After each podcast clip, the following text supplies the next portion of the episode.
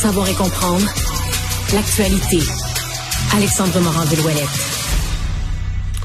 Alors, Alexandre, euh, un homme accusé d'avoir attaqué sa conjointe, ses enfants, sa voisine, un homme qui a fait toute une crise de violence, ça s'est passé à Châteauguay. Oui, on apprend que cet homme de 34 ans, qui est impossible d'identifier, soit dit en passant, en raison évidemment de sa famille qu'on veut protéger, on apprend qu'il a, dimanche soir, vers 22 heures, aurait poignardé avec une arme blanche à la fois sa conjointe, ses deux enfants et même une voisine. Lorsque les euh, forces de l'ordre sont arrivées sur place, eh bien lui avait déjà pris la fuite. Donc on comprend que les enfants là, de 10, 11 ans ici, que la, voisine, la mère, qui aurait potentiellement tenté de s'interposer, ont été blessés.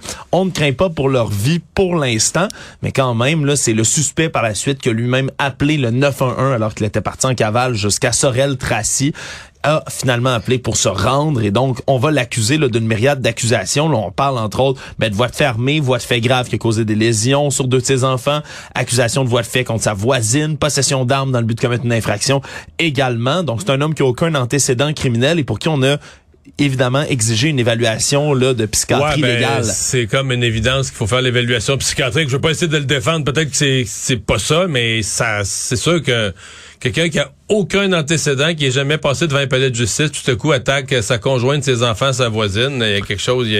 Exactement, puis on veut déterminer s'il est justement là, apte à subir son procès. Donc du côté là de Philippe Pinel, on va tenter d'évaluer tout ça. Mais certain que c'est un cas là, qui remonte à dimanche soir, pour lequel on avait eu des bribes d'informations sur une attaque comme celle-là. On n'avait pas vraiment là l'entièreté de l'histoire. On en apprend un peu plus aujourd'hui.